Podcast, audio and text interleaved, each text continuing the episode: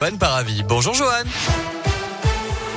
Bonjour Nico, bonjour à tous. À la une de l'actualité, la cinquième vague qui continue malheureusement de battre des records. 104 000 nouveaux cas de Covid enregistrés en 24 heures hier en France, du jamais vu depuis le début de la pandémie. Le nombre de contaminations a doublé en trois semaines à cause de la propagation du variant Omicron.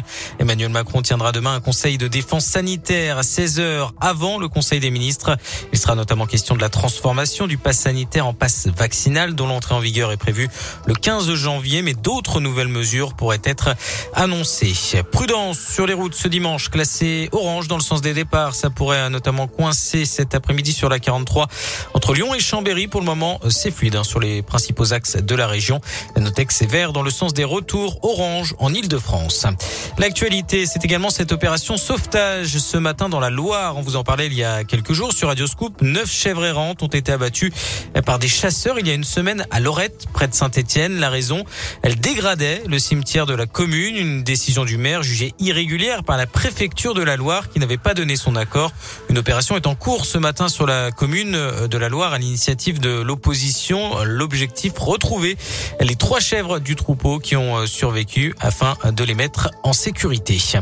Noël, c'est fini pour cette année, mais on prolonge la magie dans plusieurs grandes villes de la région où les marchés de Noël se poursuivent. C'est le cas du marché de Noël de Clermont-Ferrand, par exemple, qui s'achève aujourd'hui à 18h30 place de la Victoire. À Lyon, c'est terminé pour celui de la place Carnot, mais ça continue pour celui du Grand Hôtel Dieu jusqu'au 30 décembre. À Saint-Etienne, rendez-vous jusqu'au 2 janvier, place de l'Hôtel de Ville. Et puis à Mâcon, ça se termine également ce soir à 19h.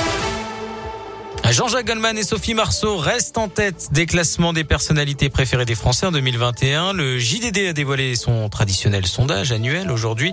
Le chanteur devance l'astronaute Thomas Pesquet chez les hommes, l'actrice devance Marion Cotillard et l'humoriste Florence Foresti chez les femmes.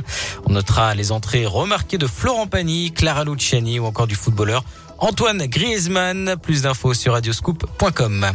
Il était l'une des figures de la lutte contre l'apartheid. L'archevêque sud-africain Desmond Tutu est décédé aujourd'hui à l'âge de 90 ans. Il avait notamment obtenu le prix Nobel de la paix en 1984.